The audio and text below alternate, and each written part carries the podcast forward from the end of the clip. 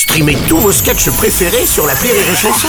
Des milliers de sketchs en streaming, sans limite, gratuitement, sur les nombreuses radios digitales Rire et Chanson.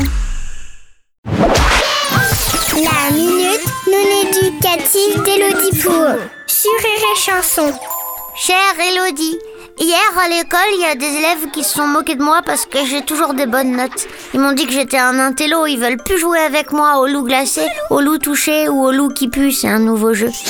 Mais ça pue. Ça veut dire quoi un télo Est-ce que c'est mal d'avoir des bonnes notes? Est-ce que pour continuer à avoir des amis, il faut que je fasse exprès de dire que le col de l'utérus c'est une étape du Tour de France?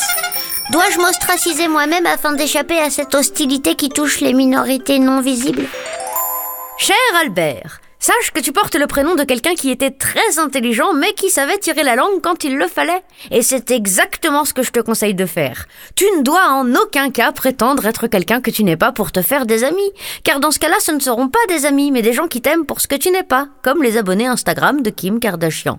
Et puis rends-toi compte que le mot intello veut dire intelligent. Voudrais-tu être copain avec des gens qui ne veulent pas que tu sois intelligent? Ce serait quand même dommage de faire des choses stupides et qui servent à rien, comme klaxonner dans les embouteillages.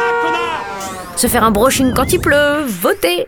Essaye plutôt de trouver des amis qui te correspondent, qui t'apprécient pour ce que tu es. Et sache que quand tu seras grand, tu seras bien content d'avoir eu les capacités de bien travailler à l'école et d'avoir su te faire des vrais amis. Je suis ton meilleur ami. Alors sois toi-même. De toute façon, les autres sont déjà pris. Allez, bonne journée Albert. Merci à toi, Elodie chanson